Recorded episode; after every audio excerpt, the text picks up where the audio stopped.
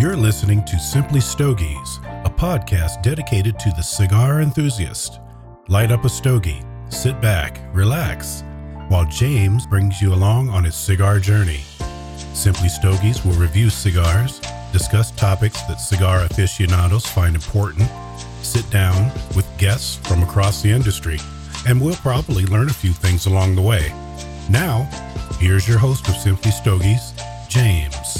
Welcome to Simply Stogies. I am your host, James. This week, we return to our regularly scheduled programming with our uh, continuation of the sub series, where we're going to talk about the history of Cuban cigars. And joining me for this sub series, as he's going to join me uh, for the rest of the year, I believe, is Nick Syris, uh, owner uh, and master blender. I know he loves that of LH Cigars. Nick, welcome back to the program. Thank you, James. Always a pleasure to uh, have a chat with you and to all the people that care about cigars uh, that listen to your lovely podcast. Well, thank you. It is. I, I do my best to make it lovely. Um, uh, Yes. Have you reacclimated to uh, regularly, you know, regular non-communist life now that you've been? yes, back? yes, very much so. Uh, coming back from Cuba, I'm all back in the U.S. mode. Uh, the love and outpouring I got from people that listened to the podcast has been absolutely wonderful. You know, it's the funny thing is a lot of friends, uh, people in the industry, their first question is, "Oh, so you've been back to the island? Tell me about it." And not to sound like a dick, but it's like I've said that I've told the story so many times, and everybody asked me the same question. And I started saying, listen, if you want to get a definitive answer about, about what my experience was like on the island going back after a two year hiatus, spend a little time. You don't have to listen to the whole thing. Listen at 3x speed. I don't care. But if you want to hear what's going on, this is it. You know, it's become the, you know, I know it was a little discombobulated because I had so many different ideas that I wanted to get across. But I think the general gist of what I wanted to explain about going back to Cuba and the state of Havana and Cuba today, you know, I think I pretty much covered it. You know, I mean, there were parts that I wish I had covered as well that I didn't, but you know what? For the most part, it went long, too long anyway, you know? no, it was good. We had a lot of great feedback about that episode. Uh, everyone seemed to enjoy it. Everyone seemed to uh, love it. You had a lot of knowledge, and it was, you know, here in the States, we don't get to see what Cubans go through on a daily basis. And we all know that you have a passion and a love for these people uh, and for their culture. And obviously for the cigars that they that they are so most famous for. Uh, but we don't get to see what it's like. And especially after the pandemic, things have changed so much that it was a real eye opener. And we got a lot of great feedback from our listeners. And so we appreciate that. Uh, you can go to simplystogies.com, leave a comment. You can leave a, a, a review and a rating on iTunes or Google Podcast. I think they call it Apple Podcast now. Uh, Spotify, Stitcher, iHeartRadio, wherever you get your podcast from, wherever, whatever platform you're listening to this on uh, and let us, you know, leave your comment there. I, I really appreciate it. And I know Nick does too, uh, because he takes time out of his busy schedule to, uh, you know, stop by and chat with me for an hour or so and talk about all things Cuba. Uh, so today we're going to talk about the history of Cuban cigars. But before we do, like I said at the top uh, here three minutes ago, as we get into our uh, 30 minutes of, of advertising, uh, which it's not, but then we'll have five minutes of subpar content, according to one reviewer uh, go to oxfordcigarcompany.com and you can pick up LH cigars uh, and give them a try Oh, if yes, you, you haven't. And they Please are do. yes, Please please. do. If you haven't checked out my review of the LH Claro, go to simply uh. You can check that out. Uh, I think I gave that a 948, I believe, and I gave the uh, Colorado a 901. Like these are fantastic cigars. There'll be a Maduro review coming soon, and then also a uh, Panzone review uh, coming soon. The Nick Panzone.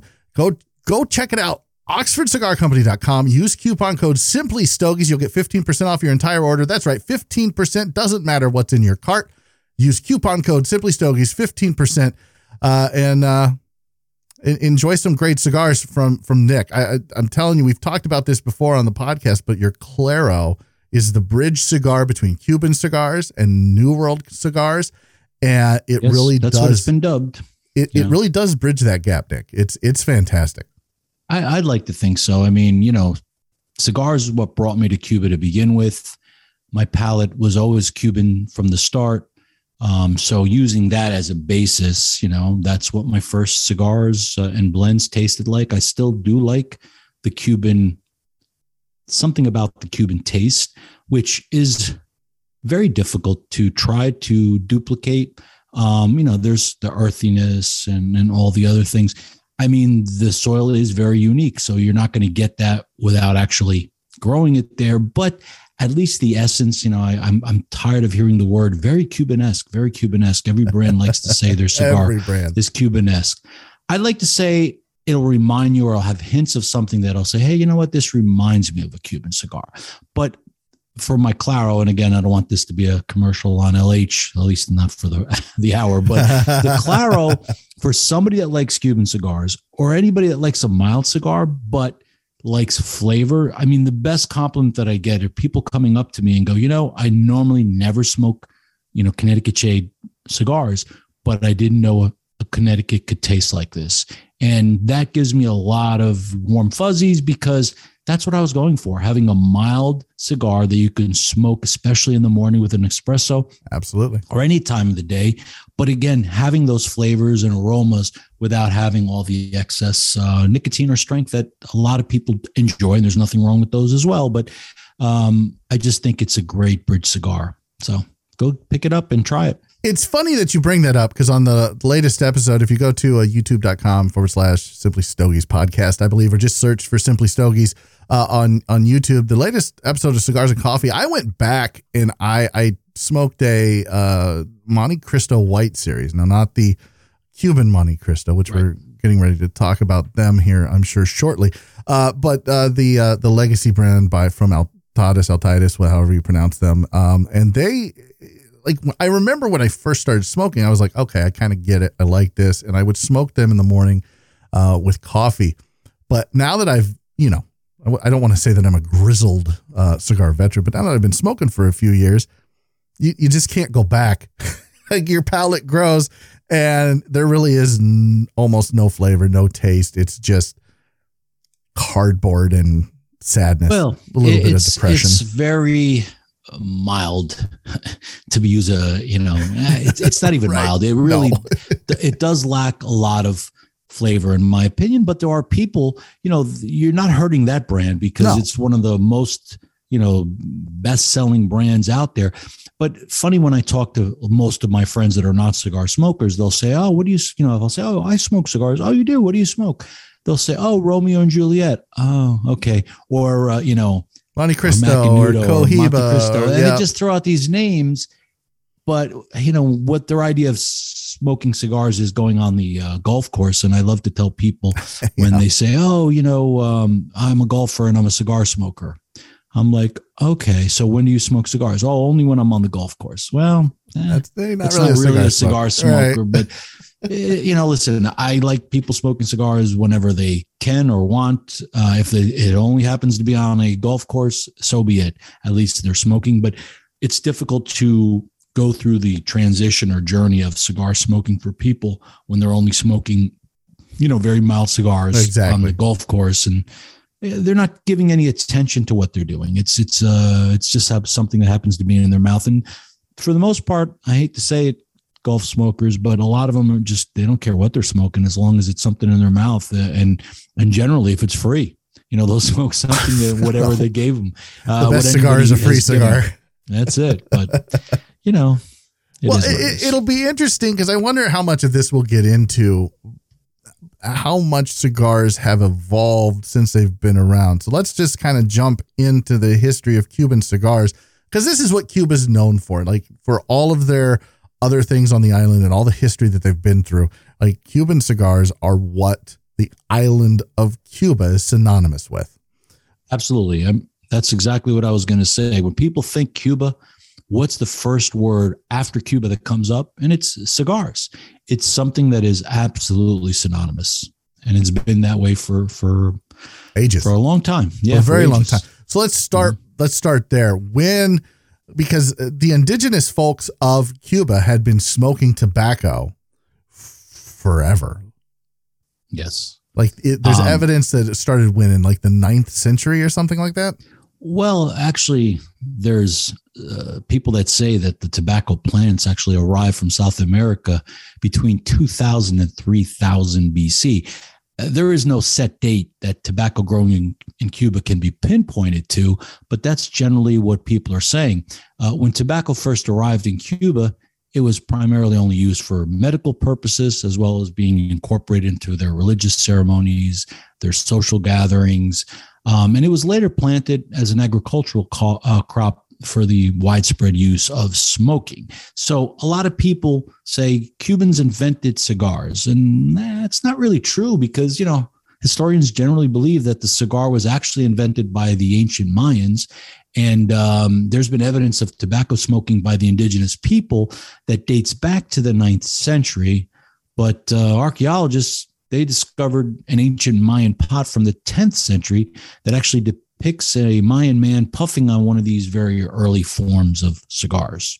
So, Now- Now, the early Yeah. forms of cigars, I would imagine, Nick, were probably just uh, leaves rolled up and smoked. Probably no drying process, or if so, no, no, no, no, no, Yeah. no, none of that, none of that. You know, honestly, prior to our man Christopher Columbus, the whole Western world, which is so hard to imagine, had no idea what tobacco was or what cigars were or smoking in general. But it wasn't until his big discovery of the New World back in the 15th century that to, uh, tobacco smoking came to the rest of the world. Now, that tobacco plant was known as a word that everybody seems to have now synonymous with cigars. Kind of drives me crazy because when somebody, especially in Cuba, everybody walking by, everyone goes, "Oh, cohiba, cohiba." No, actually, it's not a cohiba, but yes, I understand. That's the only thing you know about cigars is the name cohiba. right? And even in the US, you know, you'd be surprised you're walking down and everybody seems to know the word cohiba. Well, what people may or may not know is that the word cohiba referred to the actual tobacco plant. And that is very significant because now the Cohiba brand is probably the you know the best known brand out there and it's only been around since 1966 but uh, the Taino um, natives you know the uh, indigenous people of Cuba they've been smoking it and they're the ones that you know they, they were heard calling it cohiba by columbus and his scouts and they watched him smoking this tobacco which really was a very primitive form of a cigar. It really all it contained was some dried twisted tobacco leaves but they used to wrap them in a palm leaf. Uh, and that's before well before that they had this really odd looking it looked kind of like a slingshot like a y with a tube and the two open ends of the Y went into your two nostrils and the other end is where the tobacco leaves would go. So it was kind of the early form of a pipe. But Sure. instead of it going the smoke through your mouth, it would go right to your nostrils or into your into your um, nose. But I, this now, was the first experience of smoking tobacco that Now, now I have a- Columbus and his people saw. I have a question because Columbus described it as quote men with half burned wood in their hands and certain herbs to take their smokes which are some dry herbs put in a certain leaf uh, and then to to suck absorb or receive that smoke inside with the breath were they inhaling these things Yeah. They Okay. probably were. They Okay. probably were. Um, it was, I mean, we don't know, but considering that in the early days, tobacco, you know, in cigars, I mean, difficult to inhale it, you know, but cigarettes became, you know, or machine made cigars and all that came really quickly. And the tobacco smoke, I, I imagine that it was. I don't know. That's a I- good question that I, I- don't really know the answer. I've never run across it, but I think they probably were. Well, I just They I want everyone were. to think of because if you've smoked for any amount of time, you you know what young tobacco tastes like. You you know that that flavor, and it's not the greatest. Now I want you to think of fresh tobacco, which is probably tastes a little bit better, I would imagine, but maybe not. And then just inhaling all of that smoke all of the time. Now I know of a certain lounge owner uh, in in uh, Lincoln, Nebraska, who inhales, and he said it on the podcast. It's Stacy from uh, or not Capital, but uh, from Cigars with a Z, Cigars Lounge in uh, Lincoln, Nebraska, where he will inhale every cigar ever that he smokes, and he smokes a lot. And he said he's always done that since he was in the Marine Corps when he first started smoking cigars for, you know, probably 30, 40 years. Hope he gets checked out regularly though. Yeah, like that that is to- some thick smoke. to that's insane to me because every once in a while i'll you know i'll take a puff and i'll be talking with somebody and i'll inhale just a little bit of it and i'm like oh god and i used to be a cigarette smoker and i'm still like oh god that's just too much like what did i what have i done so i can't imagine doing that all the time but i digress that was a rabbit hole we didn't need to go down but i went down it anyway so columbus basically can be credited with bringing not so much uh, cigars to the new world, but the new world to Well, cigars. back then it was the old world. Correct. You know, it was considered that's- the old yeah, world. But, so yeah, he can be credited uh, other people as well, but you know, he brought it back to his home country of Spain, and uh, Spain and Portugal, you know, began to uh, let's just say that tobacco caught fire, man. It uh, it took flame. Pun, pun intended. there was a roaring trade as tobacco and cigars became very fashionable in the old world and uh, brought huge profits to their countries. So the Spanish really were the ones that can be credited for being the ones that developed tobacco. And they were, of course, the only ones in the beginning that were involved with it. And Spanish colonies in South America were, were cultivating tobacco, and even in the United States, you know, with uh, Pocahontas, Pocahontas's husband, uh, he was the one who first started selling it commercially.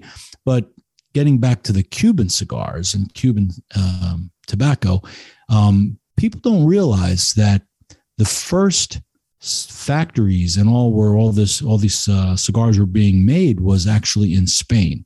See, as tobacco and the smoking grew in popularity across the whole world, um, Spain started really saying, you know what, we we have to control this, and we're going to make this royal monarch uh, monopoly and make sure that nobody else can touch it. Like they just felt that tobacco was owned by the Spanish government. So as much as they built it up and it it you know was all over the old world at that time, they almost killed the business at the same time because he made this decree in in uh, 1717, known as the tobacco decree, I guess, that uh, basically anything to do with tobacco, trading tobacco, tobacco products, everything had to go through the Spanish ports. And they really strictly enforced this control of the Cuban cigar industry and literally almost ruined it in the process. well, yeah, in and- uh, in 1606, it was uh, Philip II. Um, he he uh, he he condemnated and regulated it, and actually banned uh, the civilian or the cultivation of tobacco in 1606. But in 1614, he lifted that, but then taxed the sh- ever loving shit out of it, with Cuba receiving the highest uh, tax rate. With any so any tobacco coming from Cuba in 1614 and beyond was taxed at at a the highest rate of any of the other uh, tobaccos that may have been coming in at the time. So this isn't that like this isn't new for Spain uh, to to try to regulate and control tobacco consumption coming specifically from Cuba. Yeah. Um, you know, their cigar factories kind of sprouted all over Spain. The center point was kind of Sevilla, Spain. But uh, we're talking about the first factories uh, started popping up in 1542, but really the production didn't really start to crank until, uh, you know, the six to mid 1600s. But because of uh, this ownership of tobacco, that's what almost killed it because they were just taxing it. It was a big money revenue um, generator, obviously, for Spain. But then the uh, Anglo Spanish War happened in 1762. And somehow England was left in control of Havana for only about nine months. But during that time, you know, free trade flourished. And uh, before a treaty could be signed, giving Spain control once again after the whole thing happened, Cuban tobacco and cigars had made their way all over the world. And the love affair of cigars and the world really began. So, really, it wasn't until 1810 um, where the monopoly was lifted. Uh, because Fernando VII, as you said, of Spain, he started to allow free trade for the island in 1817. So, it wasn't until the 1800s that things kind of really bloomed. And that's when everything really flourished the um, 1800s was the the real boom of cigars. Um, you know, before that, of course, it was a monopoly, but after that, you know, they realized that people were loving it. Pipe smoking, all other types of snuff, everything related to tobacco was was being uh, was being consumed. But cigars is what we're concerned with, and that's what I'm going to talk about. And there weren't So- there weren't any factories at this time in Cuba, like you said. They No. were elsewhere. They were in Spain and elsewhere in the world. So they were. And to think about this, and maybe this is, and I don't know, Nick. Maybe you can speak to this or not, but maybe this is where the aging of the tobacco leaf comes in because, you know, you're you're going you're going by ship, and it's not very fast, so it's it's you know months long trip where you have all this harvested tobacco that you're taking overseas by sailboat essentially uh and and uh so it's aging while it's on the ship it's probably been sitting at the port since it was harvested ready to go in in bales and bundles and it sits there and it Uh, fi- you're, you're you're being too advanced. They're still not there yet. Uh, in the early 1800s is when they realized that actually that's why the the factories were put in Cuba because they realized that by rolling them first, they would not only make the big transatlantic uh, journey across the sea, but actually um, they tasted better. So and they were able to produce more. So that's when the Ah. factory started propping in Cuba you have to understand that by like 1850, 1859, there were over 10,000 tobacco plantations in Cuba and a whopping 1,300 factories in the city of Havana alone. So 1800s was really the booming golden age for Cuban cigars. And that's when all these brands that we're familiar with today uh, kind of propped up, some that are still being produced today. And they all kind of established their business at that time. You know, the big names that we know, like Partagas, Romeo and Juliet, uh, H. Upmann. That's when they all. Um, that's when they were all were propping up in the early 1800s. Now, there's one little thing in history that a lot of people aren't familiar. The first private brand that actually defied Spain's renewed state control was a brand known as Cabañas. And that was established by Francisco Cabañas in 1797, which actually predates, you know, the big let loose of the monopoly. So uh, that's kind of the first one that was the rebel brand. And Cabañas is actually considered to be the first registered handmade Havana cigar brand. Um, it was a popular name. It was, I guess, the Cohiba of its day. You know, in fact, in 1848, uh, Jaime Partagas, his first brand wasn't Partagas, but Flor de Cabañas. Um, so that was his way of trying to imply that his cigars were made at the Cabañas factory, even though it wasn't.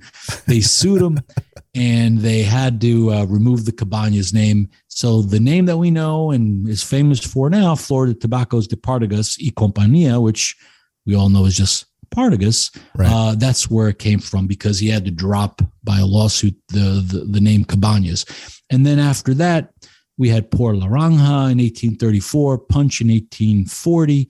So things started rolling in the uh, 1800s. so Partagas is the longest, the oldest cigar manufacturer in the world right now. as far Um, as is still is still around, is that is that accurate? Partagas is is the one. Um, no. I well, if you take the lineage out of it, I mean, we know that you know Jaime Partagas started the the factory. His ancestors that moved to um, you know when they left the island, and we're getting ahead of ourselves. You know that gentleman actually created you know Macanudo and uh, some other great brands, but you know Cuban cigars were being exported you know by steamship, and yeah, it took time, but I don't know. The aging of the tobacco definitely was happening during that time. And I think that's why they started tasting better because they were already rolled. And so there's like almost a second fermentation that takes place in a aged cigar. So it's not really fermenting anymore, but the aging of the tobacco happens in that rolled state. And um, But it, it wasn't- better. Was it done on purpose? Were they or was it was it an No. accident? Like no, no, let's it, let's it, wa- yeah, I don't, Okay. I don't believe so. I don't think they said, oh, let's, you know, could no, because if that was the case, they would have left it either in Cuba or in Spain. But as they would just take the leaves and just take them over and send them to their factories in Spain and have them rolled. Um, I don't think cigars back then were really um, any good. You know, it was just a matter of smoking a product, and because status. there really wasn't much of a fermentation, if any, at that time. and uh, how Cuban cigars now being exported around the world by steamship, the industry booming. And that's really when the fashion of cigars that they started being associated with wealth and power. And to this day, that kind of we still enjoy that. Uh, you know, like the cigar represents, you know, the established person, the guy that likes the fire or gal that likes the finer things in life.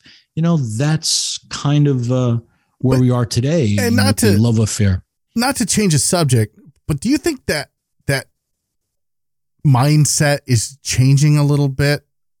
Because, and I mean that because cigars are now accessible to everybody. Uh, it, it is still a status thing, and yes, you're still rolling up money and literally lighting on a fire. I get it, but more people today from the middle class and even some in the lower class can afford, at least here in America, uh, can afford cigars. Do you think that is changing? Because this is, I, I would say, since the 1800s, that's the modern. We're we're in the modern history of cigars now, because now there's there's aging, whether it was on purpose or not uh, and, and people were smoking it for because it is a, a, status symbol, not because they tasted you know as good as they do today. Uh, and we've had 130, 140, 150 years of experimentation and and you know the the, the seeds and the varietals and all of these things that that these companies have done to make cigars better. But do you think that that is changing, Nick? That it, it's more accessible now, and so it's not as much of a status, or do you still think that those outside of the cigar culture look at that and go, okay, this is a status thing? I tend to think that people still really think of it as something because even in America, I mean, a pack of cigarettes, I don't even know what they cost these days, but I know basically a pack of cigarettes is the equivalent of one cigar, yeah. uh, of a premium cigar. So if you think about it, today, the average cigar um, retail, the sweet spot is, you know, 10 $12, you know, for, for a decent premium hand rolled cigar if you think about it, that is a lot of money for people, you know, still, uh, the average person, I should say. But I think today people are realizing, and, and here's why I believe the whole, um, why the whole second boom happened with the um, Cigar Aficionado magazine. Here's the way I see it. When they were seeing this Cigar Aficionado magazine, in, in the first issue, I it's what got i'll be honest that's what got me into this whole industry and business and love of cigars was because of that magazine. I, I credit uh, you know suckling and uh, his love of cuban cigars and the writing about it in that first issue of cigar aficionado magazine. It just it just brought me in. But for most people what it brought people in is they you know inside that same magazine you had you know shows and displays of you know affluence and and uh, you know large crazy mansions and you know these exotic cars that cost hundreds and hundreds of thousands of dollars and you know the expensive watches and jewelry and all these other things that were advertised in that magazine you know with that cigar. So people the average person that even makes minimum wage you could say you know what? Maybe today i can't afford that car. Maybe i'll never be in a mansion of that sort. But you know what i can still smoke the same thing the people that live in those houses and drive those cars smoke. So they will splurge. You know, let's say, you know, they're they're normally only buying very inexpensive cigars, but once a week, once a month, or however, you know, a special occasion, they'll go and splurge and pay the money for a cigar that and they'll appreciate it. And I and I think the good thing about that is they'll make a point of trying to appreciate that cigar or learn about that cigar. And a lot of people get sucked in to this crazy uh, you know love affair of cigars because they want to enjoy the cigar initially and they start to get that aha moment like I did after I had my first real premium cigar like yeah. hey I get this there's something about this smoke that actually tastes good or these aromas they're they're actually very nice to smell. And and these flavors that I'm picking up you know when you once you get that little light bulb in your head and that aha moment you're hooked. And for mm-hmm. a lot of people it never happens. And that's why they don't get the whole concept of why they should smoke cigars or why do people smoke cigars. But until that happens um, you don't get it. And for most people i still think there's you know look an 18 year old kid can go out and buy a premium cigar and enjoy it. But so yeah it doesn't have to be something that you need to be very wealthy or affluent to be able to afford. But generally, the stereotype is still associated with it. And that's why a lot of people smoke those cigars Yeah. to get or get into it to begin with. If you think about it, you know, it's so it's not like it used to be uh, in the 1800s for sure. But I still think people uh, associate cigars with, you know, success and, you know, celebration and things like that. Well, let me ask you this, and maybe you'll know the answer to this because so if if, if the cigar boom for Cuba really started, you know, early 1800s, mid 1800s, and all these companies are popping up and they're making more money. Cuba's always been associated. I think even during Cuba's heyday, you know, before Castro, it was you know it was the land of of where the rich would go play, right? It was the playground of the rich and famous. yeah. Right. Uh, but the people of Cuba never really saw that. I mean, they No, no. they back never. then, back then they did. Back They did. then, most Cubans were very, very well off. There was a very big middle class. There was a lot of wealthy, wealthy Cubans back in the day. We're talking, you know, the, you know, Cuba flourished during the Batista era. You know, Okay, he might have been so- a ruthless dictator, but the people had money. You know, so, so even before that, so then they were, so then there wasn't this dichotomy that we see today between No, no, no, no. all these all, rich not people smoking cigars. And when I say rich, I just nope. mean they could afford the cigar and, and Right. what we see today in Cuba. So even in the 1800s, like, cause there were what in, in the 1800s, I think I read somewhere there were 10,000 tobacco plantations. Is that, does that sound right? How many did you say? 10,000 uh uh tobacco fa- yes, uh, yeah thousand plus. Yeah, that's true. that's Yeah. uh, that's insane to think about because right now how many plantations tobacco plantations tobacco farms are there in Cuba do you know off the top of your head No, Or I don't. could, but could you but- guesstimate but it's there's not a lot of 10,000 micro. No, it's not ten thousand. I don't think. Uh, I really couldn't even give you a number. Um, it's not a lot. You know, um, a lot of them have been co-opted together by by the government there, so they kind of pool all their resources. So they're larger. See, the, right now in Cuba, there's two kinds of systems of um, of these tobacco plantations. There are the individual plantations, such as the Robaina plantation that everybody is familiar with, or the Hector Luis Prieto, or these private farmers that are allowed to operate and produce tobacco from their own farms. But the majority of growing uh, tobacco regions kind of co-op together and form these. Uh, there's an area, for instance, outside of uh, Havana called San Antonio. And it's fascinating because it uses the money from the government to be able to purchase all the things they need, like fertilizer and so forth. But then each one of these little farmers that used to have a farm kind of sit on a board and they basically pool all the money, all the resources, and they divvy it up like a corporation. And it's um, so it's difficult to say. And there's a bunch of those types of co-ops, but how many farmers are involved? I don't know. That's a good Mm. question, uh, but definitely not ten thousand. My my guess would be, you know, eh, probably not a thousand is what I would think. But who knows? I mean, Wow. Cuba is a very large island, and there are a lot of growing regions.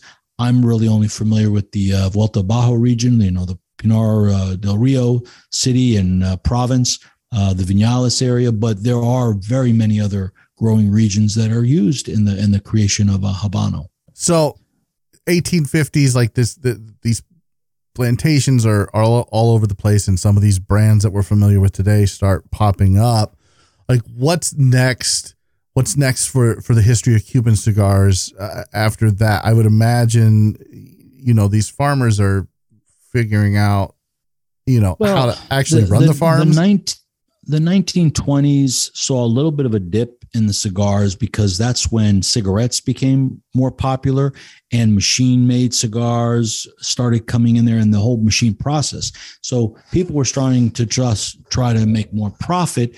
And uh, some of the I don't know what you want to call it. Like that was what where the money was at. So a lot of people were making machine made cigars. So the hand rolled cigars were seen as old school and lost a little bit of its uh, of its luster until it was regained, of course. But for a while, the 20s, 30s, 40s wasn't so great, you know, for cigars in general. Um, the 50s, I mean, you know, the US was very big on smoking a lot of cigars, but the majority of them was machine, and there were premium cigars. And then, of course, the factories all kind of migrated to Tampa.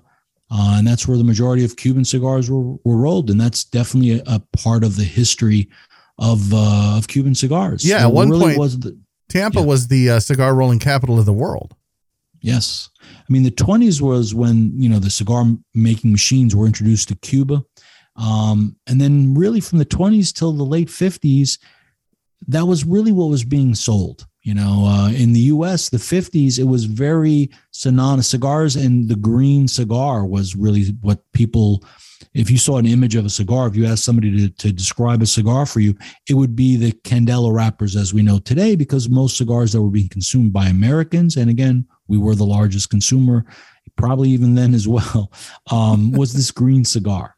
But it was really, you know, the 50s and 60s when the whole, well, we also know, you know, 1959, what happened then? The revolution occurs.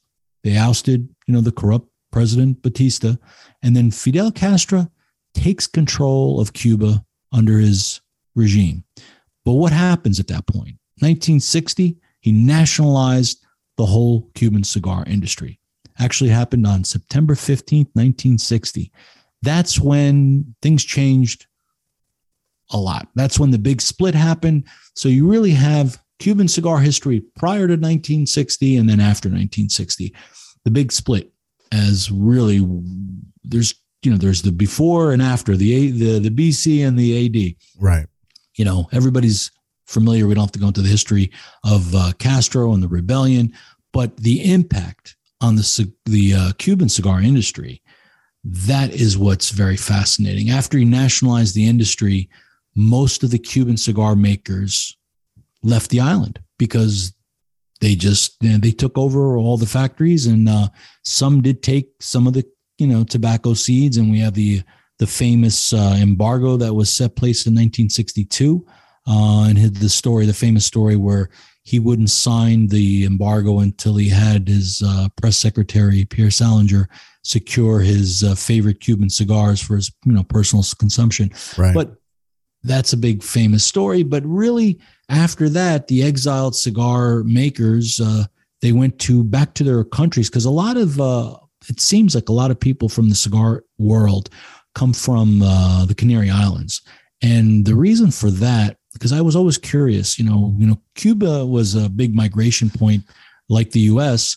for a lot of different people, and majority were Spaniards and people from Spain and Portugal and stuff. But the Canary Islands, the reason they came into play is they really needed um, people to roll the cigars.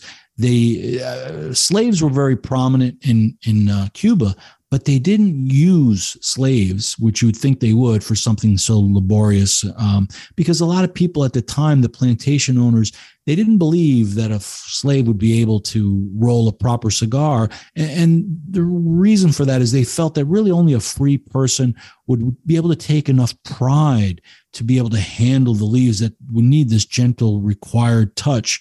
So where did they get their uh, workers? A lot of immigrants came from the Canary Islands, and they were brought not only to work the fields but roll the first cigars. So a lot of our ancestors of cigars were not only Cubans but Canary Island Cubans. Hmm. So that's the tie because a lot of people always wonder, hey, you know, what's this tie with the Canary Islands? So anyway, a lot of people went back to the Canary Islands.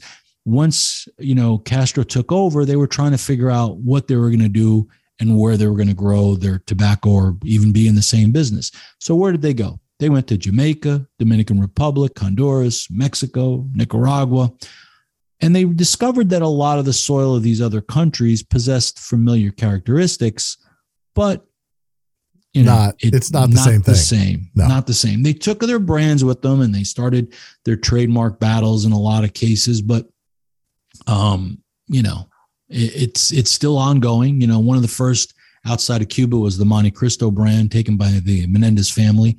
They moved it over to the DR, um, which is where most of the cigar brands really took off. Um, it was the DR. You know, you had the H. Upmann there, the Romeo and Juliet. Everybody was kind of in in the uh, in the DR. For a Um, while, uh, Jamaican tobacco was the in thing. Um, yes, Which I find odd. Because that's that's not a thing. I mean, I know there are still some, but it's not certainly not what it was before. But there are still some Jamaican tobacco factories there. Yeah, there is. Sure, the Royal Jamaica uh, Jamaican still uh, makes cigars there, and there are uh, Macanudo makes uh, cigars from you know tobacco from Jamaica. So yeah, Jamaica. There's a lot of countries, and you got to remember, tobacco's a weed, and like Nicaragua back in the 70s, 80s would have been unheard of to, to what, cigars from Nicaragua. The way you're saying about uh, Jamaica, like nobody thought, even in the early 90s, I remember smoking my first Nicaraguan cigar, a Joya de Nicaragua, which is really the, the first brand there. And I remember how strong it was. And I'm like, oh my God. But my theory is that, you know, all the uh, expats from, from Cuba, when they tried to make Cuban cigars or cigars in, in Nicaragua, they would take their formulas and their processes that they used, and uh, they didn't really take into account how much the soil there is so different. You know, it's such a volcanic, mineral rich soil that requires so much more fermentation. So they would do whatever the process that they used in Cuba. Okay, it says five months, no problem and they weren't taking account the difference in the soil or what needed to be done.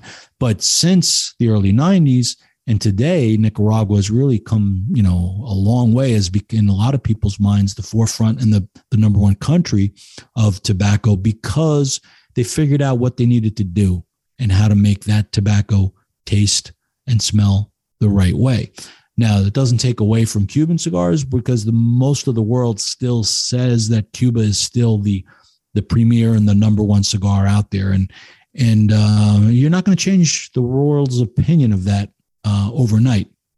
But the beauty is that today, you know, U.S. citizens, well, up until Trump changed where you couldn't buy, you used right. to be able to buy Cuban cigars outside of the U.S., of course, and you could uh, make your own debate and really figure out do you like Cuban or non-Cuban.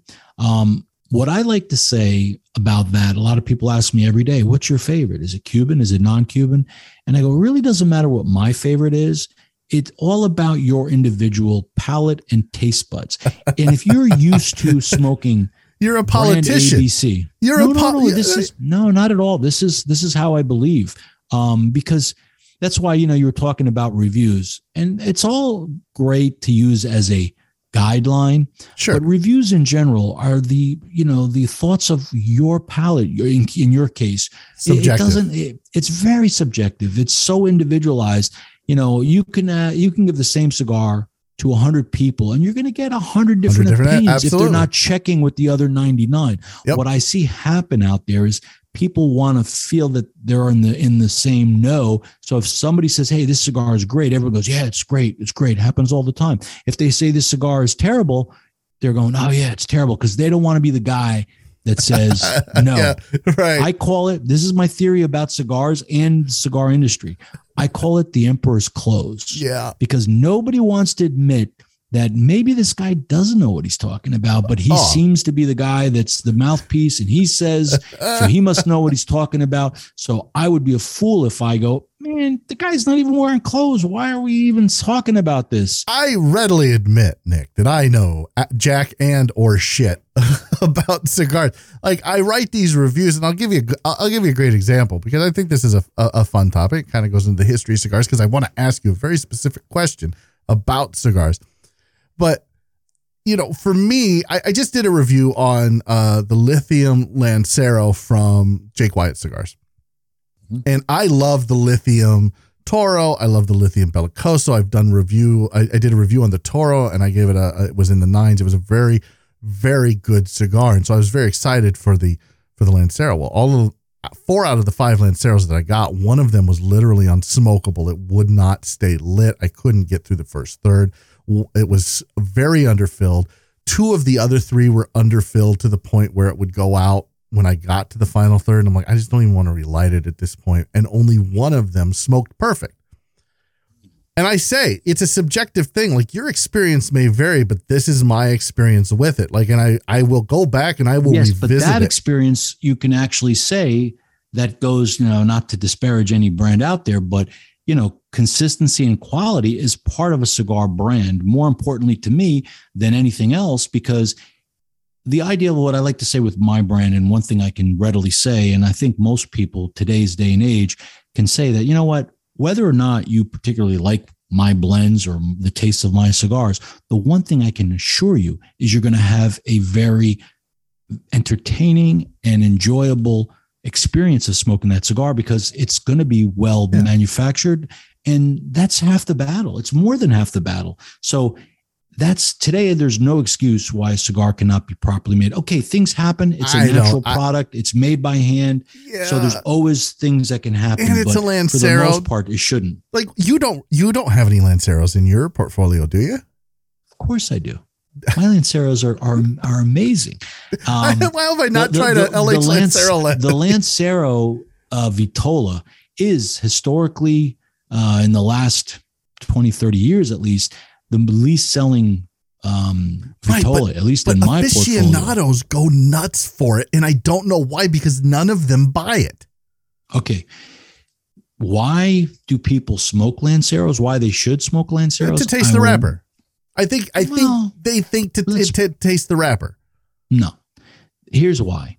Generally, when people make a blend, they use a very small Vitola, like a Lancero, Corona, Lonsdale, because the core blend consists of the basic leaves that make up the Seco, the Volado, the Ligero, and I'm, you know, I'm going to get in the history of making cigars, but right. I mean the theory of it. But each cigar leaf represents something to that blend, and it does something. You know, there's there's leaves that are designated part of the uh, part of the plant that are there strictly for aroma, strictly for combustion, strictly for strength. Right. And then the wrapper, you know, goes on top of it. And yes, on the thinner because it's a matter of geometry, you know, if you have a thinner cigar, the wrapper is going to represent a larger percentage of that cigar's total leaf.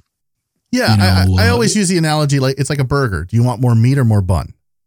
Yeah, but the reason why people or, or purists go for Lanceros or thin gauge cigars is because the core blend is represented in those leaves that are in there. Now, also more importantly, you talked about you know the potential. We have specific people in our factories, as as do most people, I think, in who factories roll Lanceros, who roll just Lanceros yeah. because the position of the leaf is so critical. And when you have a smaller uh, diameter, it's it's much more you have less cha- your your error can be very you know smaller because right you know with a bigger a bigger gauge you have more room to move around or to put it and if it's off a little bit here or there it's not as critical. Uh, in a lancero it's very critical where those leaves are positioned and there's less filler leaves. So basically when somebody creates a blend usually people blend with a small like i mentioned with a smaller gauge cigar unless a specific cigar size is blended for a blend, and that happens too. But for the most part, if you're going to create a blend for a line of cigars, you start with the thin gauge and you work your way from there, uh, blending for the particular size of the cigar that's coming out next or the next size you're making. So that's why it's so critical in the Lancero or the thinner gauge cigars, the position of the tobacco and the way that it's rolled. All right. So since we went down this rabbit hole, I'm going to ask this question, Nick, because I, I don't know who else to ask and I can't find the answer anywhere. So maybe you'll know. And I know this maybe. probably has nothing to do with the history of Cuban cigars unless they're the ones who started it. Hmm. Cigars are always, uh, uh as someone who's been doing reviews now for a couple of years, and and we break it up into the first third, second third, final third. Who did that? What, what who, is it? The blenders who went we want the first third to taste like this, the middle third to have a transition, and then the final third to have a transition? Or is it literally just people like me with with our heads so far up our own ass that we're like, oh no, there are transitions here? Like who came like where did this start? Where did it come from? Do you know? Well, transitions uh, happen in cigars and should happen in cigars as they change. I think the whole idea of the thirds started just from reviewers saying, okay, the first, like they just broke it up. I guess they could have done quarters, but it would be or talking about more thing or halves. Right. Halves would be less of a change because it's it, it should be a transformation um, formation or transformation of the tobaccos as it goes down. Now, the position of the tobacco is very critical. Um, a lot of people don't know when they break up the cigar where they put the leaves, they literally put, you know, they take the ends off the, the top and the bottom and fill it in the middle to try to give it more of an even blend across the the front. But yes, the way that the cigar transitions has a lot to do with the size point. That's why people. Why do people smoke robustos and not toros? I'd rather it's, smoke a toro. Okay, so the reason for most people is it's a it's a time thing, right? You know, you have you know you're going to smoke a toro, you need X amount of time. A robusto is um, going to take less time to smoke because it's generally That's shorter and thinner. Exactly why I smoke a toro. I want more time. Okay, but but how different does the, the tobacco taste just from the literally from let's say just being a, an inch shorter? Right. Because why? Because of the smoke from the point of ignition to where it has to travel up through those leaves to get to your mouth, it's shorter. So that's going to affect the taste and the smoke transitioning through those leaves. So the longer, thinner is going to have a different taste, again, with a lot more wrapper. Oh, I will say this about the wrapper. One thing I did have a nice discussion with um, one of the blenders in Cuba this last trip. The biggest difference, because of course I was letting them try my cigars there, I always get a kick for them trying non-Cuban cigars and their reaction. Um, and they actually they were surprisingly uh, very Gracious. surprised that they liked it. No, oh, they actually good. liked it. It was it was so different. And the guy was amazed. And I was giving him one of my Nick line, which is generally a more medium, medium plus cigar. And for Cubans, that means full bodied. And I thought, oh, this is going to kill him. But I was doing it on purpose instead of just the Claro. Of course, I started him with the Claro, which is the Connecticut Shade one. But and they would smoke this and of course they would comment of how well it was constructed and the way that it formed but the big thing that their eyes blow up on is the wrapper and the biggest difference between blending a cuban cigar versus a non-cuban cigar is wrapper i can tell you this. You know, some people may say i'm wrong and may tend to disagree with me but i say and i stick by it. The wrapper in a cuban cigar represents so little in the in the form of taste of that cigar.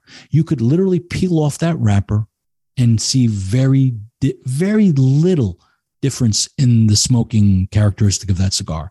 And I learned years ago by mistake because you know the the because the wrapper in Cuba is so flaky and thin, you know, uh, it comes off pretty easy and it can be damaged. Sometimes I'm like, oh, I don't want to waste this cigar, so I, you know, I smoke without the wrapper. And I go, you know what? I really, it's not much difference in taste. And again, I wouldn't say that about all Cuban cigars, but certain ones. And the taste did not change that much. Now, try that with a non Cuban cigar. no wrapper is going to make that cigar totally different. In my opinion, not smokable. I would not want somebody to smoke any of my well, cigars me, if the me, wrapper was not on it. Let me ask you this because when you're talking about a Cuban cigar, you're talking about a Cuban Puro right? It is Cuban filler, Cuban uh, binder, Cuban wrapper.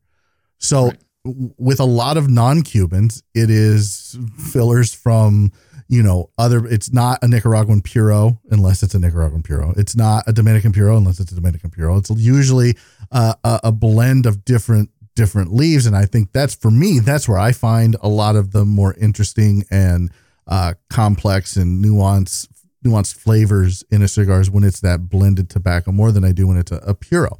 But if you did that with a puro, with a Nicaraguan puro or a Dominican puro or a Honduran puro, would would you have that same experience where you're not going to notice the difference like no, you don't? You would absolutely Cuban? notice it. Absolutely notice it. Why? Why it's is not that? Be, it, because the wrapper in Cuba, the way that it's grown, it's there.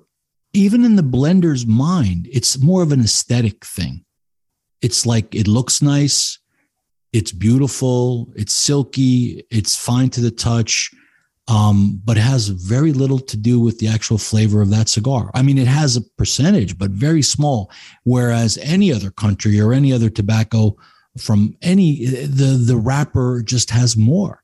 You know, the, just the way wrappers are categorized in Cuba and grown, they, they just don't represent a lot of it you know and it's that's very true I, I, I encourage somebody to try that i mean i don't want if you want to ruin your cuban cigar but if you don't. get a damaged cigar a cuban cigar or even a non-cuban. Try smoking it and what the difference is. And it's crazy where a non-cuban i don't care what country the tobaccos come from if you take that wrapper off and again it's going to vary from brand to brand. Some people you know the wrapper represents a lot more. That's why i remember i've done these podcasts where people we we spent a whole you know podcasts just talking about the wrappers and the significance of wrappers and what they do and the percentage and all that. And some people there there's statements being made out there where a wrapper represents 90% of the cigar's flavor. And of course that's crazy. And then there's other people that say, oh, it represents 10%. And, and the, in my opinion, the answer to that is it's different with every cigar. Yeah. And not only the geometry effects, but even every brand. Like in in my Nick and Jim wrapper, which I call it the Nick and Jim wrapper, which is my Vuelta Abajo uh, seeded Ecuadorian, first used in the Nick and Jim blend that I make for Jim Robinson. Now I use that same wrapper in my Nick line of cigars. And I particularly love that wrapper because it offers so much flavor, but with a sweetness that I still have not been able to duplicate in some of the other wrappers that we grow in Ecuador. Um, and I've we use the Habano 2000 seed, we use the Criollo, the Corojo, we use them all. But the sweetness that comes off of that, it, I love. And so for me, the Nick line, the jewel of that line is really that wrapper. Um, where in the LH line, the wrapper represents a lot of the flavor and is what differentiates a lot of the taste differences between the three lines that I have.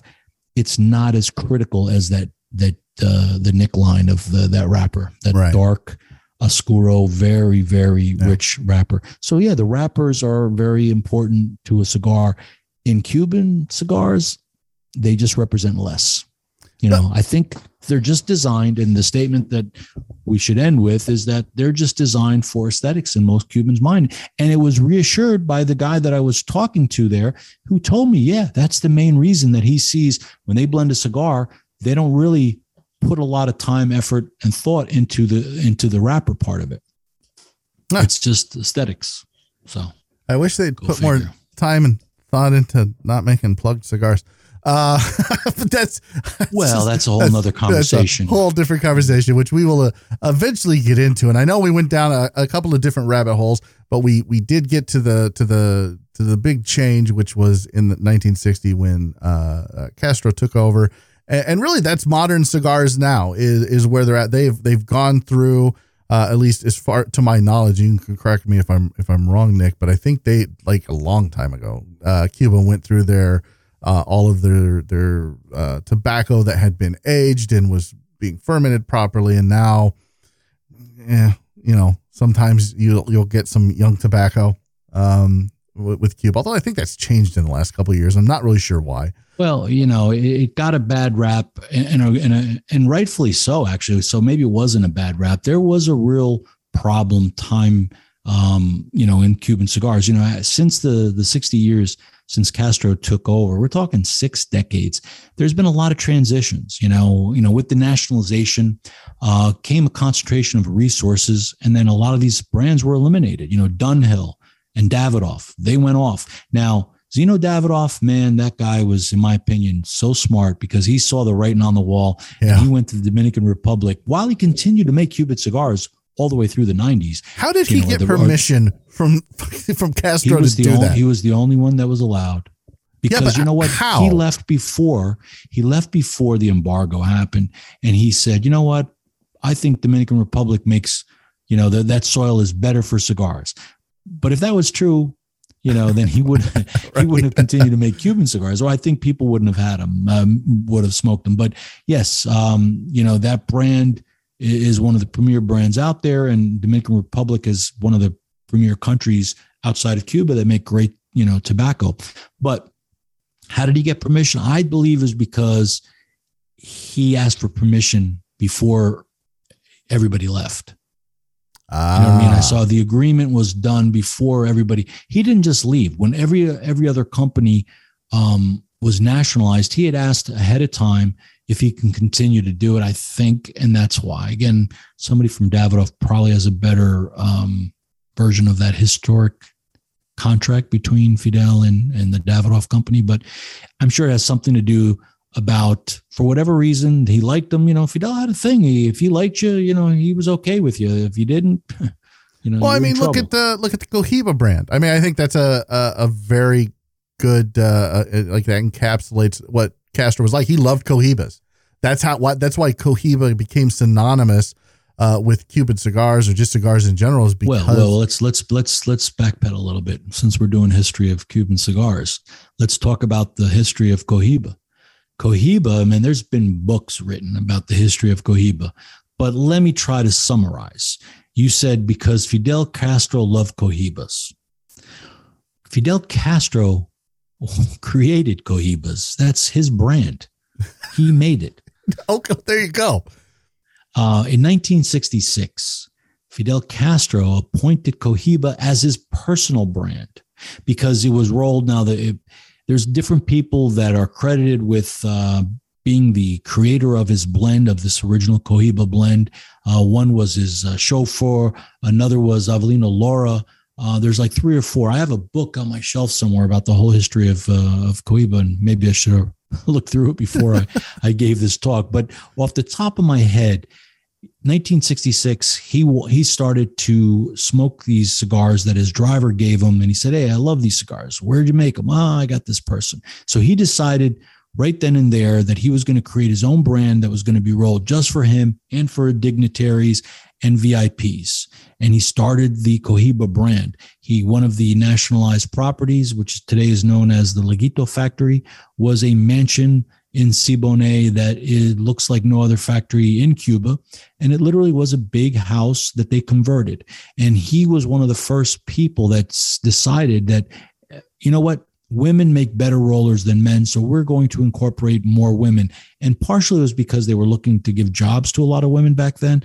And so he found the best of the best and made them rollers. And initially, I think they were 100% female. Um, and the Cohiba brand was born. But you have to remember from 1966 until the brand actually went commercial in like 82, you couldn't buy a Cohiba. It was only given by Fidel and to dignitaries. So, so yeah, go ahead. Well, let me ask you this then: if if when Cuba eventually gets rid of communism and and will the people get rid? Of, because right now, Cohiba is synonymous with Cuban cigars. Right now, Cohiba is arguably the flagship brand of Habanos SA. Mm-hmm. So this if if communism goes away, will Cohiba go away? Will the people be like, no, no, no, Cohiba is synonymous with with Castro, and we don't want anything to do with that? Will that brand? Well, go- if that's true, what about General Cigar that owns the rights to Cohiba? Oh. And that's a whole nother topic, how they won legally a battle. And that they you know, should they ended have. up I don't think they should have because I, yeah, no. You know, the US Cohiba brand name was registered in the United States by General Cigar in 1978. Now remember I'd said that it didn't come out commercially for sale to the public till 1982. No, but everybody but knew yet, what Cohiba was. Oh yeah, everybody knew what the name was, yep. the allure. So they went and registered it, and they legally own the rights to it in the United States. You know, now there was there's been a whole battle, uh, a legal battle that I just look. All the other brands, I get it. You know, Jaime Partagas family, they left, they took the Partagas brand you know, well, will they the want these? Ba- will they want these names back? Like, let's pretend well, communism they, well, they have away. though. Yeah, yeah, they they do want them back, and they. But that's an easier thing that's going to happen because the way that you know everything is so? going. You know, I do, I do. Um, I don't see that's going to be like right now. You know, Altadis, which was owned by Imperial, which is now owned by the Spanish holding company. Yep owns 50% of Cubatabaco. They happen to own the brand Montecristo, uh, H. Upmann, and, and others, you know. Um, what I call general, legacy brands. Yeah, what I call legacy and, brands. And, and uh, STGs, the Scandinavian Tobacco Group, you know, they own Cohiba and Partagas and, and the other ones. So somehow there's going to be some arrangement. You know, worldwide, you know, STG owns the rights to Partagas and Cohiba outside of Cuba. Um, I'm saying in the U.S. Uh, you, you think there'll be a you, yeah. you think there'll be some kind of arrangement?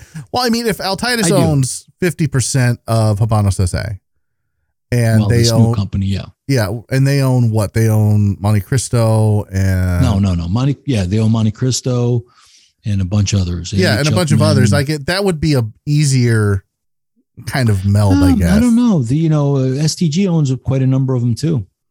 Uh, yeah, so I just I don't. I don't I, I don't know either. I, I, think that's an interesting conversation about the future of, of Cuban cigars, but for the history that it became for new cigar smokers, I can only speak to my personal experience. You know, you walk into a cigar shop and you look as a new cigar smoker, you see Cohiba and you see Montecristo and you see uh, Partagas and you see H. Upmann, and you're like, oh, okay. Well, these have been around for a while. Like, I've heard of these. I'll, it's not what you've heard of. It's not what you've heard of at all. And it's a completely different tobacco.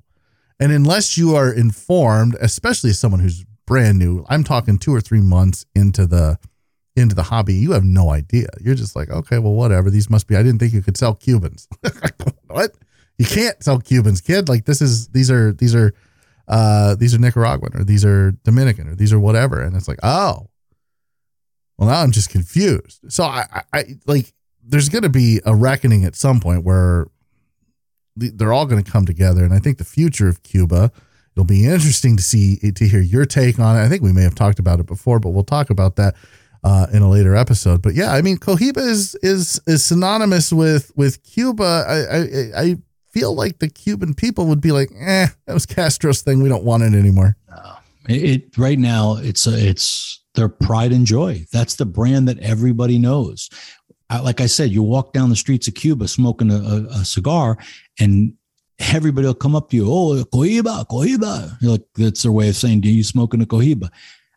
You know, and usually I just nod my head. Yeah, yeah. It just doesn't. It's not even worth getting into a conversation about it. But that's their limited knowledge of what to them the word Cohiba and cigars go together. Mm. They think every cigar is a Cohiba, or they don't know anything about cigars, and that's the word that's become so synonymous.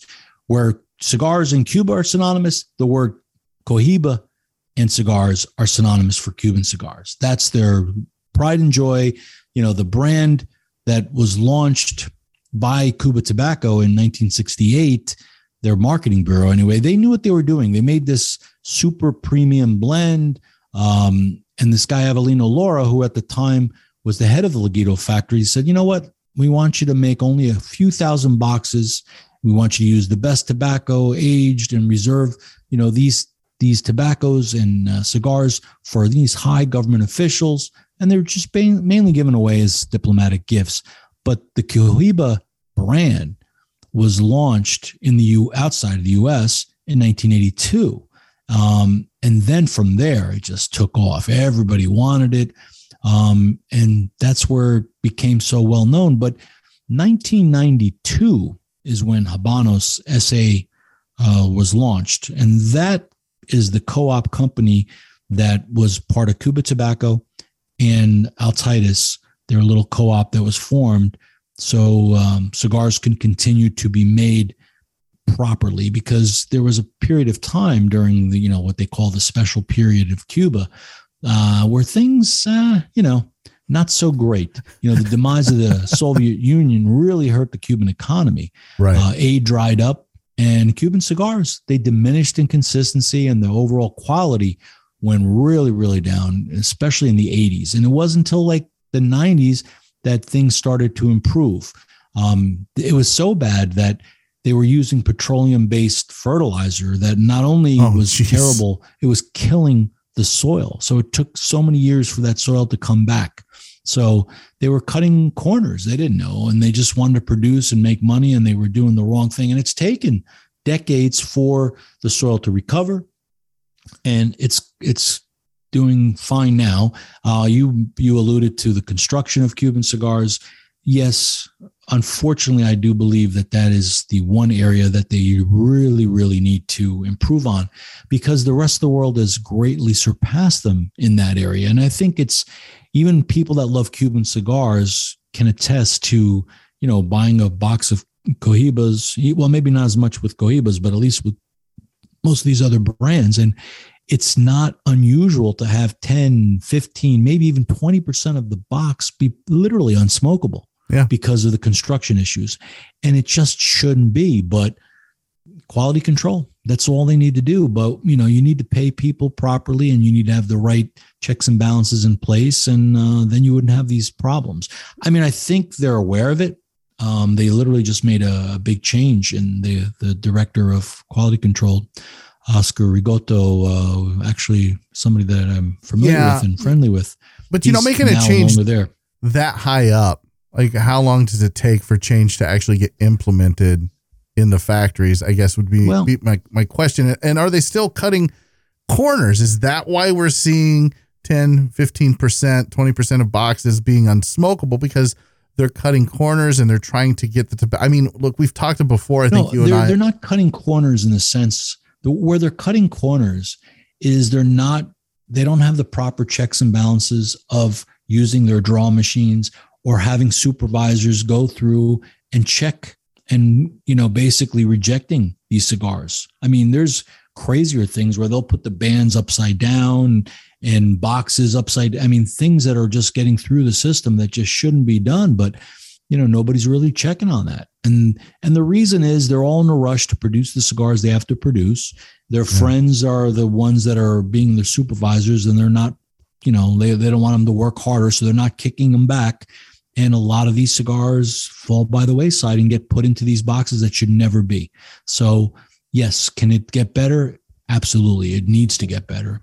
But i think they're aware of it and they know it. They just have to figure out how to implement it for sure. I I guess I, I mean right now, and this is across the board everywhere. Like cigar prices have gone up. I think you've you've seen that as well. I mean, it's just this is the world we live in right now. It's well, the to- transportation of Absolutely, the tobacco, yeah. there, there's so many elements, you know, like But- the but- rest, like every other industry in the world is affected by price, absolutely you know. like inflation is up everywhere, and and I understand that. But Cuban cigars specifically have gone up. Uh, and I don't know if we're we, we're going to talk about this later on. I'm looking I'm looking further ahead, and I don't see it. So I, I figure this is probably as good a time as any to talk about it. But the secondary market for Cuban cigars, especially here in the United States, uh, it drives. It seems to be driving the prices in the primary market, in the first market uh, for uh, Cubans up. And and what I mean by that is there are auction sites, and I'll mention one by name because I don't give a shit. Uh, Bond Roberts, where boxes of Both of friends of mine, Yeah, nice uh, guys. of of cigars that were rolled in 2018 2019 20 uh, are being auctioned off for one and a half two times the amount that they were purchased for. And and that seems to be like now habanos sa is i feel like they have noticed this and they're like oh well it seems like we can raise our prices and people are still going to buy it. And that seems to be what they've done Well, they haven't doubled their prices, which, you know, in some cases, you know, de- especially on the auction sites, they've doubled. oh yeah Um, no, I don't think. I think like a business, you know, they could produce only X amount a year, and then they can only increase X amount. But if it's just a basic business principle of supply and demand, if you have more demand and you can't produce more, then you need to keep raising the price until you get to that point of resistance where people would say, "Oh, now that, that's that's crazy." Now, I think they've way exceeded that point already i do too but but they keep raising the prices and they just keep raising them because right now with the Asian market for them, um, they could literally sell everything they make Yeah. today to the Asian market and there'd be no cigars for the rest of the world. They can't do that. So how do you do it? You keep raising the prices until so everybody you know, and unfortunately, you know, yeah, they're expensive. They're very expensive and these auction sites and collector sites and everything else everybody wants what they can't have. And that's Yeah. the reality of life especially americans i believe you know? Oh yeah. Uh, why do people chase you know like all these trends that we've had over the years and in in christmas people trying to find the toys that nobody can get the cabbage patch styles the tickle me elmo. The more it's in demand the more people want it. And that goes to cigars. And that's another pet peeve of mine in this industry is how marketing really drives this industry more than it should in my opinion I mean, look, marketing is necessary and is part of every industry, but in my opinion, the quality of the cigar and how it tastes for you is what should really drive the sale of that cigar. If more people like the taste of this cigar over that cigar, then that cigar should go up the ranks in not only sales but in, you know, opinion. well let But me that's not how it works. Well, let me ask you this. Uh, You brought up marketing, uh, so I, I'm going to talk about it. Uh, the there was a month ago, two months ago. I, at this point, I don't even remember where a certain Liga Privada club, like they come out with their Cookie Monsters, and they come out with their uh, other cigars that have this marketing around them. And JSK comes out with the, uh, uh, you know, the Rocky Road. And then the PCA is like, you shouldn't be doing this. This is going to give us all kinds of bad attention with the FDA. I don't like for me as a cigar smoker, I don't look at the bands like I did when I first started. I'll be honest. When I first would walk into a humidor, I'd be like, I have no idea what the fuck I'm doing. That band looks cool. I'll smoke that. like, I have no clue. But now that I've been, it's like no, I don't look at the bands. I don't look at the marketing, and it's not like you can market pretty much anywhere other than the cigar magazine, Cigar Aficionado, Cigar Snob, a Cigar Press. Like you can market there, and you can have advertising there. But for the rest of the world, nobody really sees this marketing. Do you have a problem? Like it because it kind of sounds like you don't like the direction some of this marketing goes. Yeah, I mean, do I have a problem if people are buying it you know, I just shake my head. You mentioned the uh, Privada Club. I mean, what clubs like them and others, they're buying leftovers, factory closeouts, whatever they can get their hands on. I'm not saying in every case, but this definitely is happening.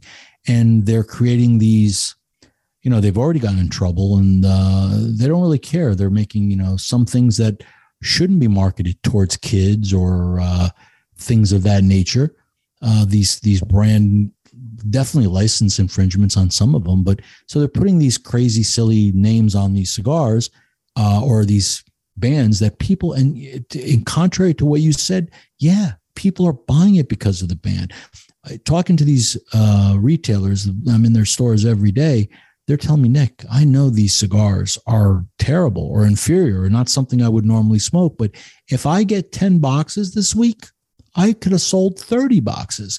So these companies are doing an incredible marketing job and driving the traffic to the retailer, which is fantastic for the retailers because they didn't have to. They could have kept all the money for themselves. But I think some of the draw is getting it into the retailer's hands and building up the retailer uh, traffic, which is great. And that's why the retailers are not poo-pooing, you know, these these uh, monthly cigar clubs and things like that because they're kind of working hand in hand. Do you think they're marketing to kids specifically? No, I don't no, think the marketing is to no. kids, but it can be perceived as that because they're of a, a more immature or uh, smaller uh, to the outside world it looks like we're marketing. When outside of the cigar industry, it looks like if they see a cigar and it says, you know, cotton candy, you know, or Porky Pig or something like that. What is somebody that knows nothing about the cigar world or industry and sees something like that? They're going to think, oh my God, this is directly marketed to kids. And that's how the FDA is going to view it and how the rest of the world is going to view it. That's where my issue with it lies, is right where you said people outside of the cigar world looking at it and going, oh my God, you're marketing to kids, right? These products, in my opinion, my humble opinion, which doesn't amount to a fucking hill of beans in this world, uh, is that Privada Club and and some of these other folks are should never be in a grocery store. They should never be in a gas station. They should never be anywhere where kids can see them. They should be behind uh, the doors and the walls of a humidor in a lounge somewhere. That's where they should be. Now, look, I can't control what's online, and I, honestly, I don't care if you can't if you can't police your child uh, and what they look at on the internet well enough. Then, like, whatever. But it's certainly not marketed towards kids. Yeah, but here's the bottom line, James. In my opinion, the timing couldn't be worse. Right now, we're in the process of being, you know, with the FDA and their rulings and everything that's coming out. Why give them ammunition? You know, even if it's not rightfully so. I mean it looks, its appearances is everything. You know, it doesn't matter if it was the intent is not for that little kid that's going to go to a supermarket, but to the appearance, to the outside world, we're just look as cigar smokers. We have to be citizens of this place we call planet Earth. So we have to get along with everybody else. Now we are our own subculture for sure, but if somebody looks at us and says, "Oh, look, that guy has a band on it that has Porky Pig," that should be a that's that's more, looks like it's marketed for kids that may not be true, but it looks like that, and therefore the FDA is going to use that as ammunition. Let me on these on on these brands. Let me let me let me posit to you this way because, uh, and I'm gonna I'm gonna compare it to alcohol because I have had in my uh, illustrious uh, collegiate career uh, several professors say if mankind knew the effects of alcohol when they first found it, they would have immediately forgot about it because it's so terrible for the human body. And th- the same, Yeah, uh, the same- If, if doctors or uh, right? like, But that's I the mean, same uh, with cigars, right? It's not, uh, or with smoking in general. At Right. what point do we just let adults make adult decisions, right? And, and that's kind of the way I look at the FDA. Is like I don't need a babysitter. Like I don't need the government in my humidor. I don't need them in my bedroom. I don't Look, need. I agree with you 100%. I'm not for the FDA. The FDA has no business. uh, You know, that's a whole, we could do a whole show just about the oh, FDA absolutely. and, and how they have, they really should have no business being in the cigar world at all. Yeah. You're talking about a product that is handmade, that is very organic. And how can you regulate something as long as you're not putting, okay, the whole take and not to disparage flavored cigars, but if thing. you're not in if you're not putting chemicals or additives to a cigar it's a natural product then the only description that should be there is tobacco leaf Right. grown in x country using maybe this seed because that's about all that it is it's about you know Yeah. there's nothing else so how they want to get involved because it's tobacco and how bad it is and uh, you know no one's going to tell you it's a healthy habit but there's no statistical you know No. evidence that's out there that says that it does the same type of it should not be lumped in the same category as you know uh, cigarettes or or these Uh, other no, categories I, I, I, I don't disagree. But what, I- what I'm saying is, is at what point do we stop worrying about what everybody else thinks and just be like, look, I don't disagree with you on the marketing at all. Like, I don't like the marketing of Privada Club. I don't like the marketing, uh, for example, of Drew Estate and their when they do their graffiti because that's what they call it. They don't call it cartoons; they call it graffiti. I, I, Mhm. I don't like that. It's the same thing, right? Like it's flashy, it's colorful, it's a cartoon. Like kids are gonna go, "Ooh, what's that?" right? And so I get it. I don't, but they're not marketing to me. I am an old, crusty guy who doesn't give two shits about pop culture anymore because I'm just too damn old. But they're marketing to the younger, hipper crowd uh, in their in their 20s who are starting to have some disposable income.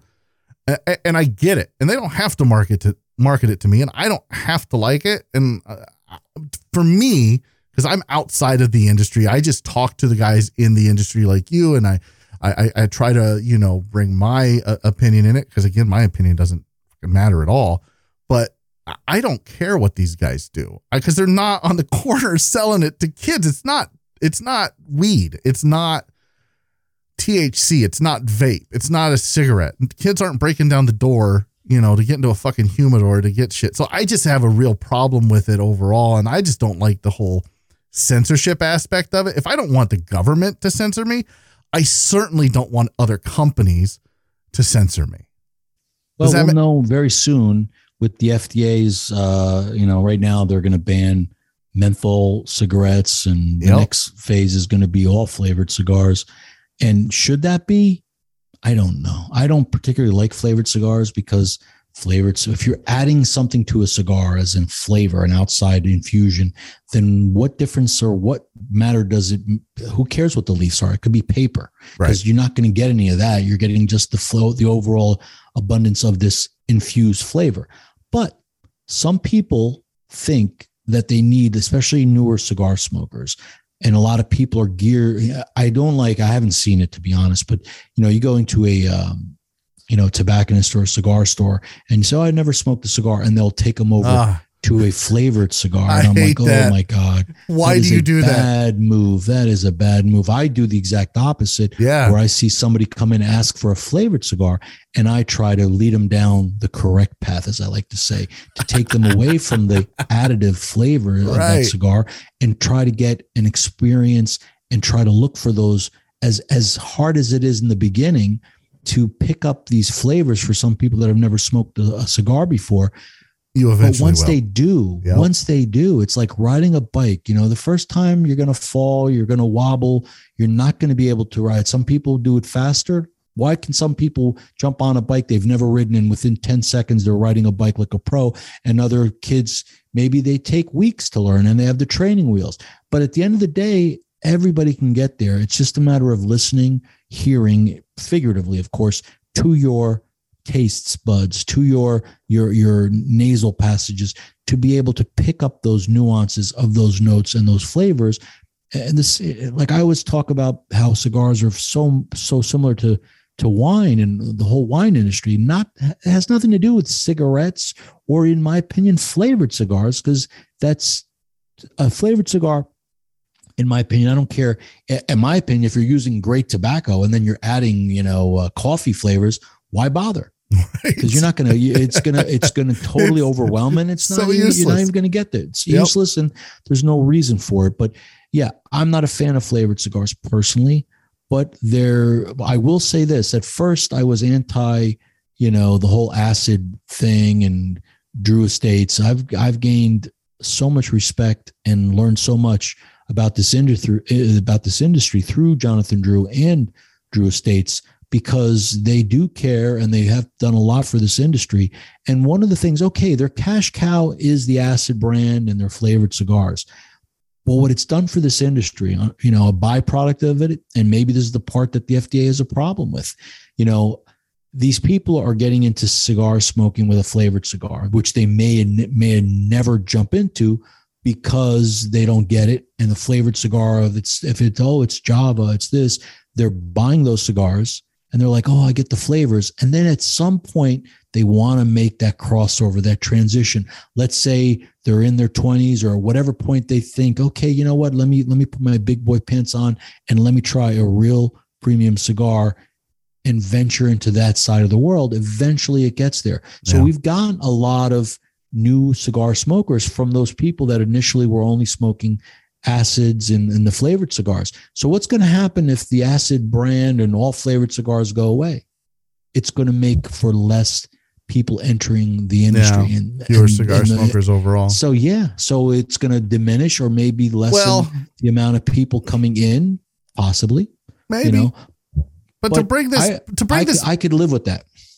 I I I think I, I don't I don't know if I care enough whether I can live with it or not. But I, I to bring well, this, what I mean is, you know, yeah, maybe there'll be less cigar smokers, but then things will happen, phenomenons will happen, like the cigar aficionado boom of the '90s was because of one magazine that this yeah. whole industry saw this crazy boom. Who knows what the next boom oh, will absolutely. be for the cigar industry? One hundred percent. That was going to be my point to bring this back to the the history of Cuban cigars for uh, you know, it's all cyclical. It's all we all go in. It goes in a cycle where this is in fashion, this is out of fashion, this is in fashion, it's out of fashion. Cigars are are, are not immune to that. Uh, kings have tried to get people to stop smoking cigars uh, for centuries, and it hasn't. It, uh, here we are in you know the year of our Lord 2022, and we're still smoking cigars. Uh, uh, you know, you can try to regulate it as much as you want. I, I promise you, in the year 3022, uh, unless we've all blown ourselves to hell, uh, we'll still be smoking cigars. So, or maybe even if we have blown ourselves to hell, maybe it'll just be, you know, radioactive cigars. I don't know, but they'll be around. I think that's where we're going to end it on that terrible disappointment. Uh, Nick oh. what? Go ahead. Oh no, no, it's okay. Okay.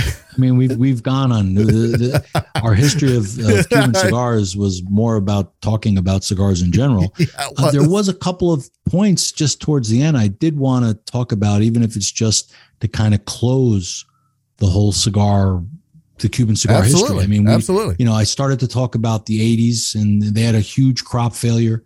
The 1980 blue mold plant disease wiped out yep. almost the entire crop. So that happened. Um, the 90s, we had Altadis buying 50%, which I touched upon with Habanos. Um, things changed. Then you had now, you know, Altadis was bought by Imperial Tobacco, and that, that happened in 2008. They realized they didn't want to be in the premium, premium cigar business. They just sold it. I think it's been a year ago, year and a half ago. I mean, it was going on forever, and it was during the pandemic, and some unknown um, ownership based out of Asia purchased uh, the Altadis interest, which represents 50%, you know, of Habanos, which is the Cuban cigar period, you know. So I don't know. That's kind of where it ended. Um, things, I think it'll be interesting to see where the history of Cuban cigars go from here on.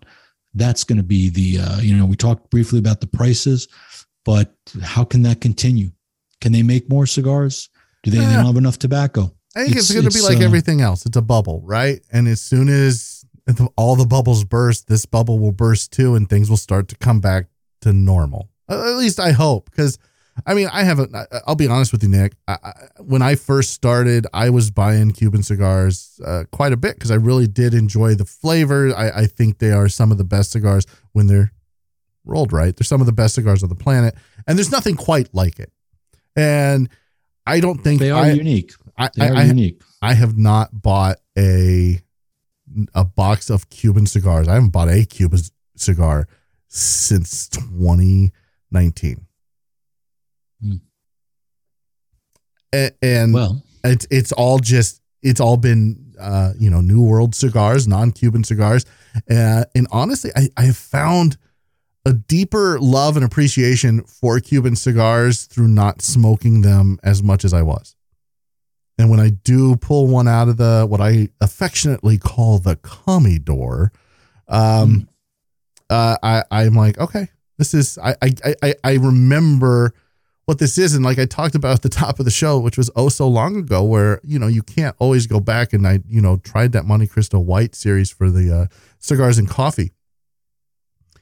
I don't get that with Cuban cigars. With Cuban cigars, I get it. In fact, now that I've been smoking non-Cuban cigars, I can pick out the nuances of that Cuban cigar more than I could before. I can pick out the complexities, and I, I can appreciate that. What you know, what aficionados call the twang, um, because it is unique and it is different. Is it better? Hmm, oh, maybe. Uh, but but it's definitely unique, and but I'll be honest with you, and I'm I'm saying this just because you are you are an owner of a non-Cuban cigar. I, I would rather smoke a Claro uh, nine times out of ten than any Cuban. And, and well, LH I, I, I like my cigars as well, but I also like, I mean, I, I smoke everybody's cigars. I literally smoke yeah, every cigar out there, and that includes Cuban cigars. I do enjoy Cuban cigars. Like I said, they're a very unique um, type of tobacco that is very distinctive. I can, you know, there's, I have this group of friends that they always try to stump me. Can you pick out the Cuban cigar? Cuban, non-Cuban, they do right. and literally I, I used to think that you know and, and i would say i'm in, in the 90s high 90s i've been stumped a few times where i'm not exactly sure if they were real cuban or not but the point is i can just taste that tobacco and i know cuban Yeah. tobacco when i taste it. Um, but that's all part of the learning process and learning about different tobaccos. I can identify a lot of different tobaccos and sometimes you get stumped but a lot of times you get the general gist you know of, of where that tobacco originates. But You uh yeah no like I I can pick out that it's tobacco, not really where it's from. Right. My palate's shit. Nick Syris, LH Cigars. Thank you so much uh, for sharing us uh, with us your expertise. Uh, we'll we'll be back uh, at the beginning of of June. I'm trying to think, man, because it's what it's it's April 29th, 28th. I don't even know what the hell day it is. 29th. Yeah. Uh, so we'll be back. So this will go out on May 1st. We'll be back June 1st uh, with another uh, episode of our uh, Cuban sub series where we're going to talk about the innovators of Cuban cigars. And you mentioned some earlier where they brought in just women to to to roll the cigars. We'll, we'll talk about that. And who knows what else we're going to talk about Nick Syris LH Cigars. Thank you so much for your time. I appreciate it. Anytime. Welcome. Join us next time. We talk about innovators of Cuban cigars and everything else that, that goes along with cigars and cigar culture. Until then, friends, stay smoky. Thank you for listening to Simply Stogies. Visit simplystogies.com for the latest articles and reviews. Subscribe to our YouTube channel for the latest in video content, and please rate and review Simply Stogies on Apple Podcasts, Google Podcasts, iHeartRadio, and Spotify. You can follow James on his cigar journey on Instagram at Simply Stogies Podcast, all one word, and on Twitter at the Twitter handle at Simply Stogies. If you have a question or suggestion for James or would like to be on the show, please send an email to info at simplystogies.com.